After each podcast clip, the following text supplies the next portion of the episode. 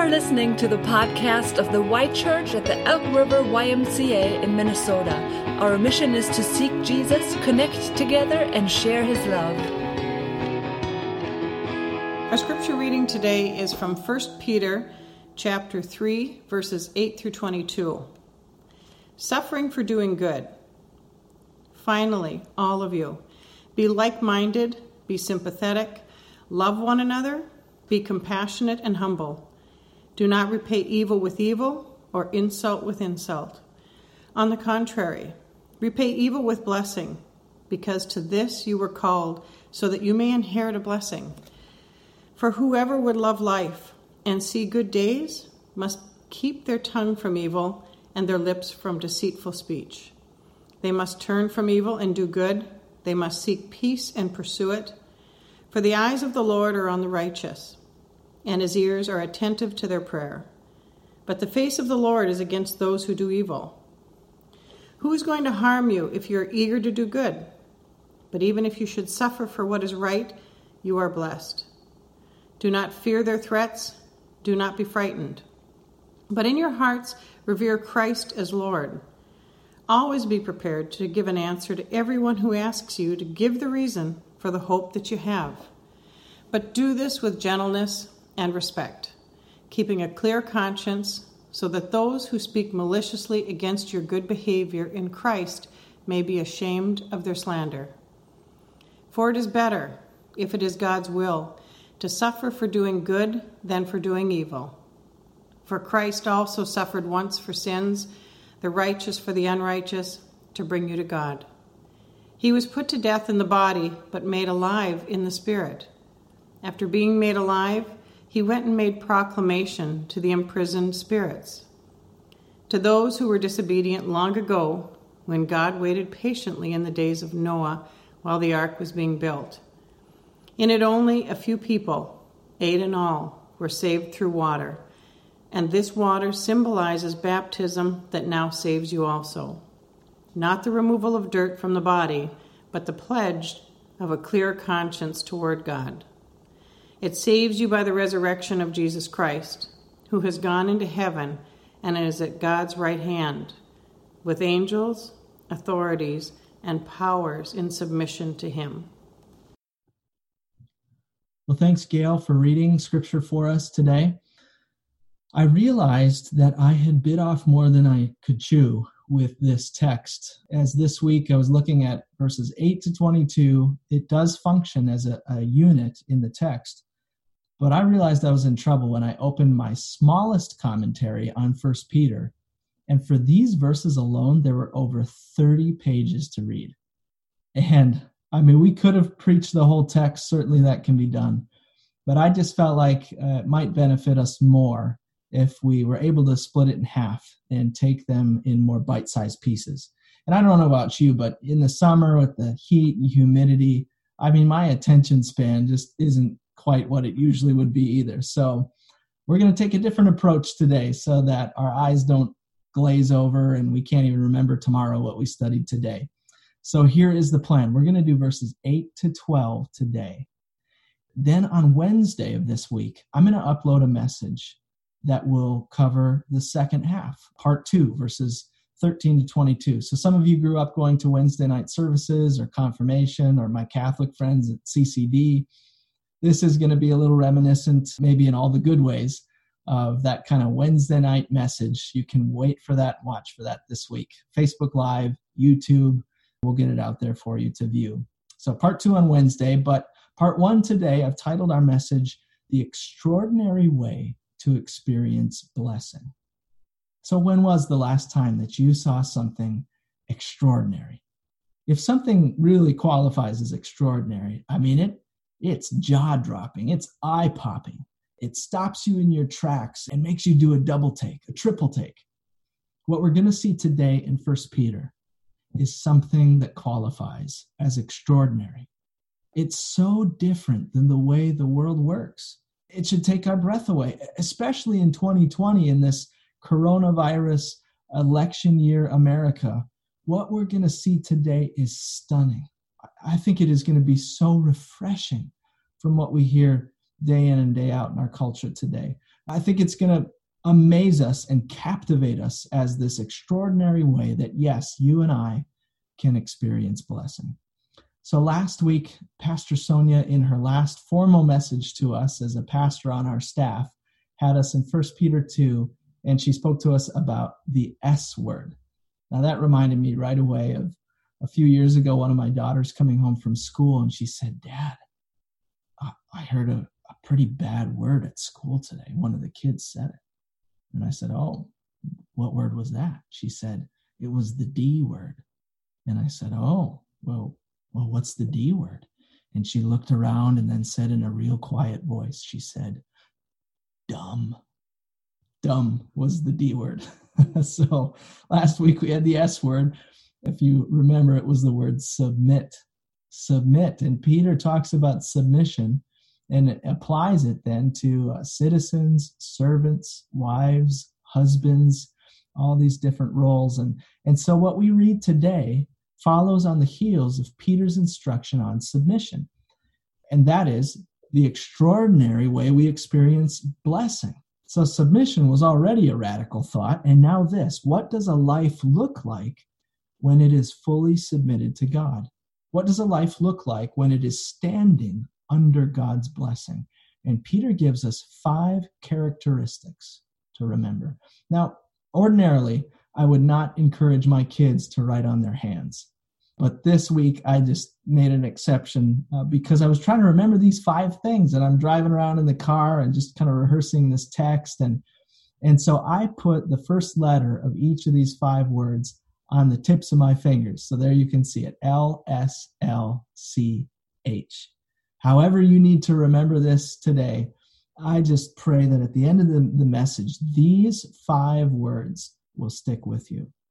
So let me introduce them. Verse 8 is this lead off sentence, really for the whole passage, all the way to verse 22. He says, Finally, all of you, be like minded, be sympathetic, love one another, be compassionate and humble.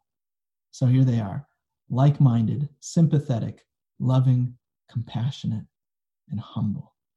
The first L, like minded, that is really the literal translation, like minded, but you might have another version of the Bible in front of you that says harmonious or unity of mind, be united in spirit.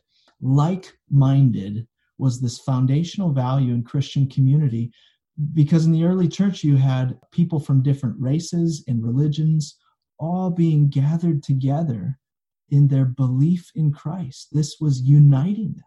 People who otherwise had very little to do with each other. We shared on social media this week something that our friends at Feed My Starving Children had sent to us.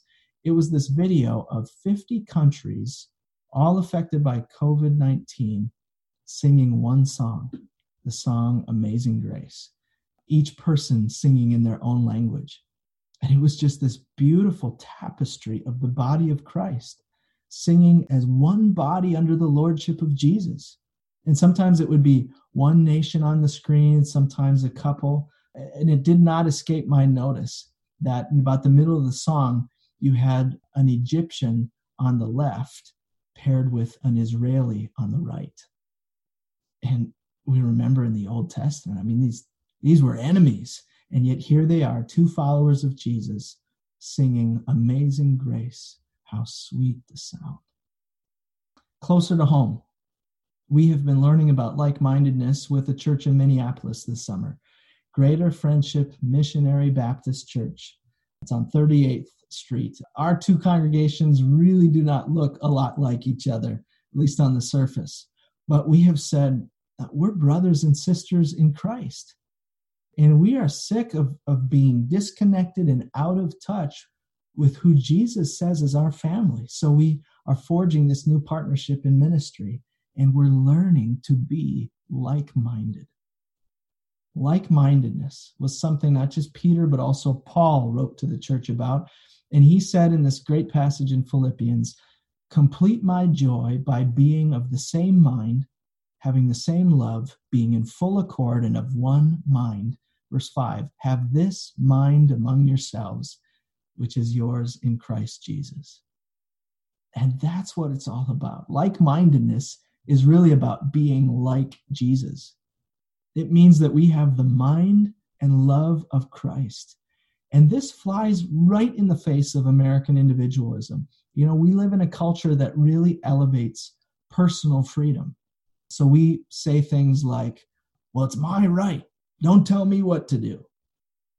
And without losing the importance of the individual, the Bible comes along and emphasizes community so that I actually lay down my rights for the good of my neighbor. Like mindedness means I'm willing to conform my goals and my needs to the greater good of the community. And this too should be elevated in our country. It certainly has before. This is what caused young men to storm the beaches of Normandy. This is what caused first responders to climb the stairs of the Twin Towers. And today, I think this is what causes a doctor or a nurse to strap on three masks and a face shield and go to work. This is a value that we want to elevate in our country. But above all, like mindedness should be elevated in the church. This is a place where not just a worship team sings in harmony, but we get to be in harmony.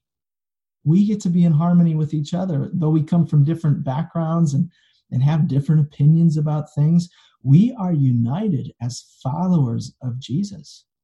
And there should be no division in the body of Christ. We are united under the authority of God's word and united under the leading of the Holy Spirit. So Peter says to us, to the church, be like minded. Second in his list, Peter says, be sympathetic. There's the S. And don't mind this little band aid from softball. But our word sympathy comes from this Greek word, sympathes. It's a combo of two words the word with and then the word affection or feeling. So to be sympathetic means to relate to someone with feeling. The Apostle Paul, again in, in Romans, says, We're to rejoice with those who rejoice and mourn with those who mourn. In First Corinthians, he says, When one member of the body suffers, then we all suffer. That's why this spring we started what we called the COVID Financial Assistance Fund. And we were so encouraged by the generosity coming in and then the financial blessings flowing out to our brothers and sisters in need. We saw the church rise to this occasion and come alongside those who are losing their jobs or losing income. I was reading this week that actually most of the research that's done in psych and human motivation is funded for the purpose of manipulating people for political or economic gain. I'll say that again, kind of a, a mouthful.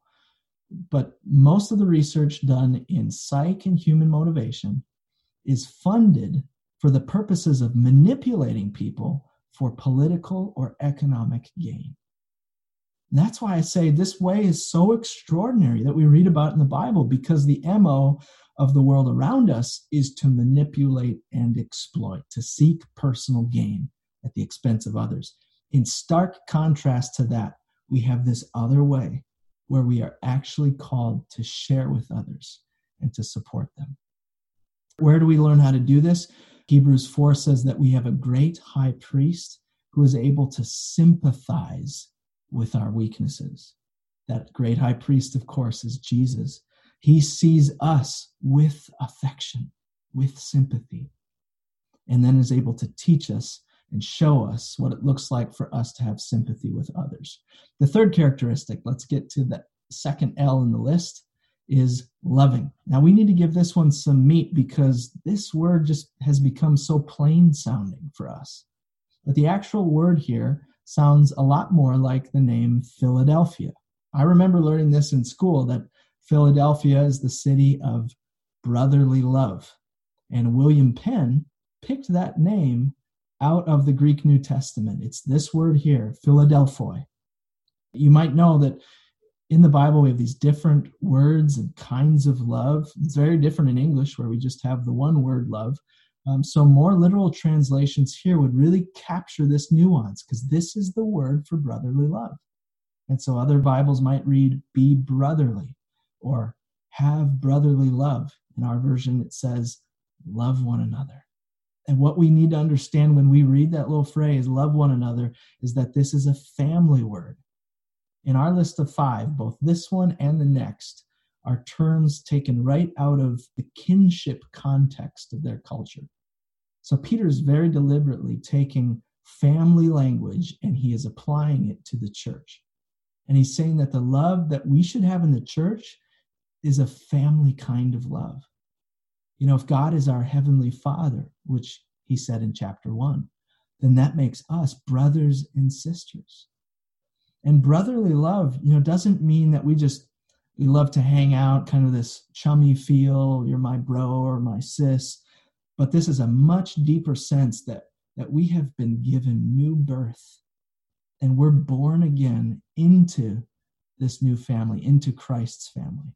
Biological family is important, absolutely, but spiritual family is forever. So let's recap.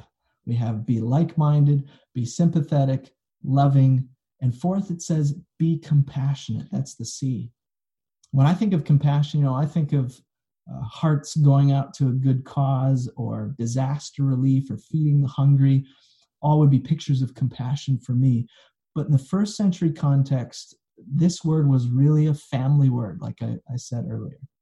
It gets translated as kind hearted or having a tender heart and was often used in the context of family. Now, in classical Greek, this word refers very literally to the inner organs because they said this is where uh, the feelings reside. So if you had the guts to do something, we use that phrase, it means that you had courage, but that's classical Greek. When you get into Koine Greek in the Bible, they put a twist on it. And the biblical connotation was that the inner organs were the seat of mercy. So they use this word not to talk so much about courage, but to talk about concern for others.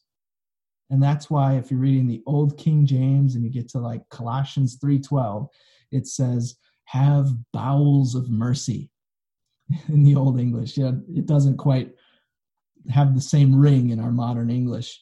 And so, in many translations now, we would read, clothe yourselves with compassion. But the idea is of the inner organs, the guts, where mercy and concern are felt at their deepest level. Again, we're not surprised to see that it is Jesus who shows us what this looks like.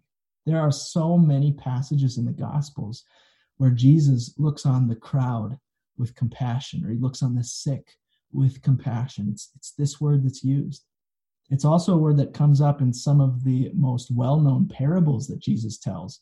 So we think of the prodigal son returning home, and the father is waiting, and he sees his son off in the distance, and it says, The father was filled with compassion, and he runs to meet his son.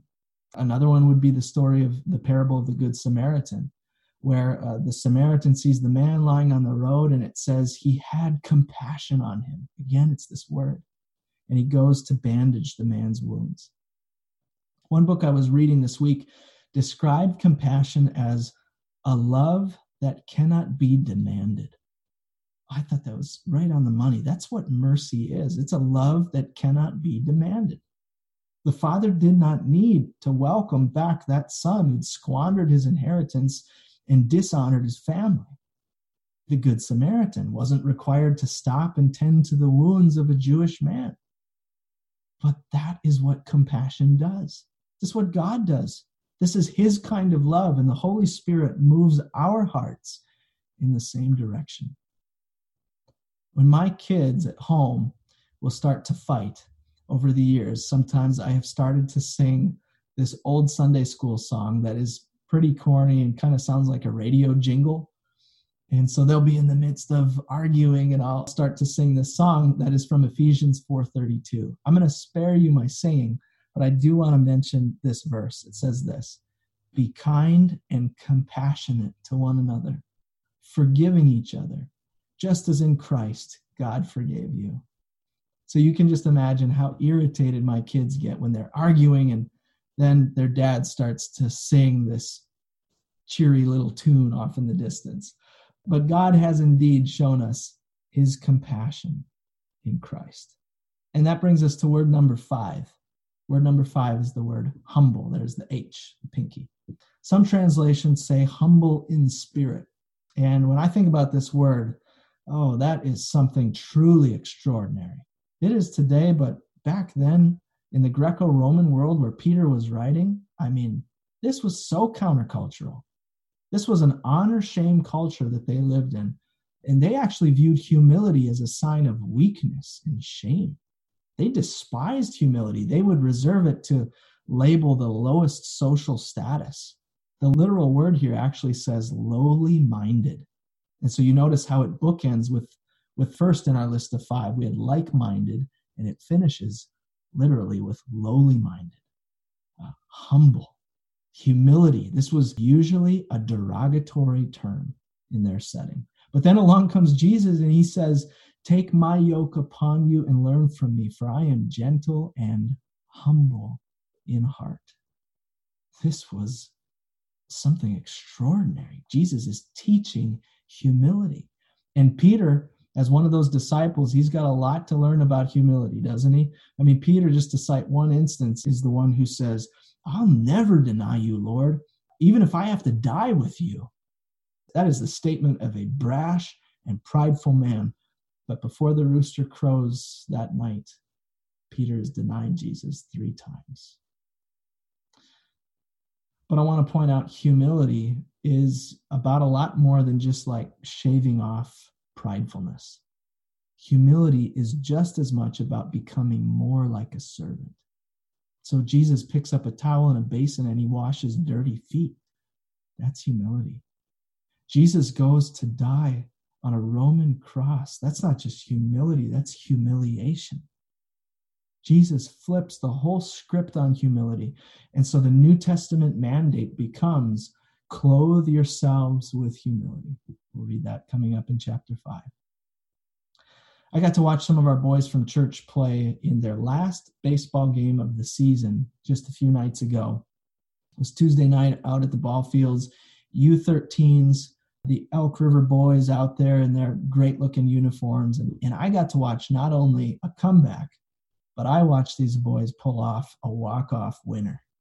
And it was so much fun to be sitting in the grass uh, next to some of the parents and just watching them play, seeing these boys encourage each other, celebrate together as they won, and then to gather out in the outfield with their coaches. And that's when I took this picture. But what I see in this picture is more than just a team in those nice Elk River baseball unis. But what I see are young men who are learning to put on the uniform of humility. They are learning to wear the clothing of a Christ follower. And a humble spirit is part of the deal. The walk off winner at the end of this list of five is humility. Those are the five characteristics of a life submitted to God, a life that is standing under God's blessing. And in our last minutes, we're just on the, on the home stretch here. I want to show you how Peter then paints a picture of what this looks like in verse 9. It's almost like he's saying, should we name some specific ways that you can put this into practice, that you can do these five things? He says, well, well, let's start with this. And then we read verse 9. Do not repay evil with evil or insult with insult. On the contrary, repay evil with blessing, because to this you are called, so that you may inherit a blessing. Do you see where this title comes from? This is the extraordinary way to experience blessing. This is not normal stuff here. The ordinary way of doing things doesn't look anything like this. I mean, when someone wrongs you or insults you, what's your first instinct? I know what mine is. I'm going to fight back. I'm going to stand up for myself. You might tell your friends what had happened, get them involved, sling mud, fight back.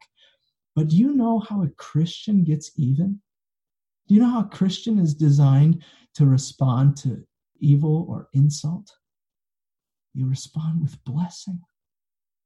If you belong to Jesus, then you are free from vindictiveness because he fights your battles and you get to give blessings. The story is told of a, a Christian soldier based in California living in the barracks with his unit there.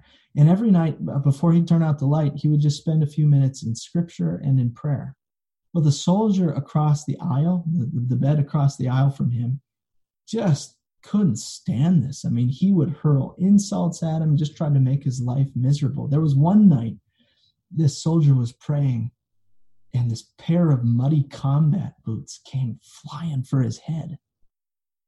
Here's what happened the next morning the hostile soldier woke up to find his combat boots cleaned, polished, and ready for inspection at the foot of his bed.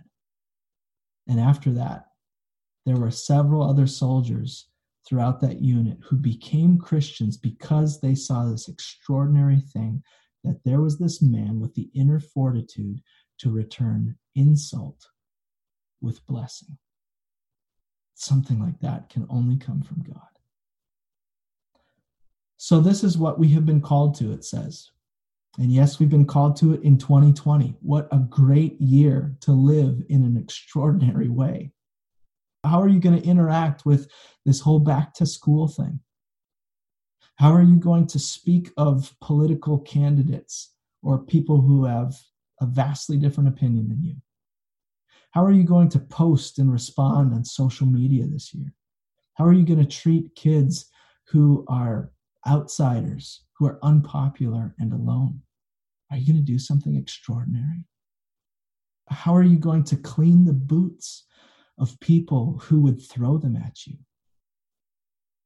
And I say this not to talk about moralizing here. That is not what this is about. I'm talking about living in response to the grace that we have been given. You and I get to live in this way, this extraordinary way, because God has secured our eternal inheritance in Christ. You know, do you earn an inheritance? No. An inheritance is given to family. It's given to sons and daughters.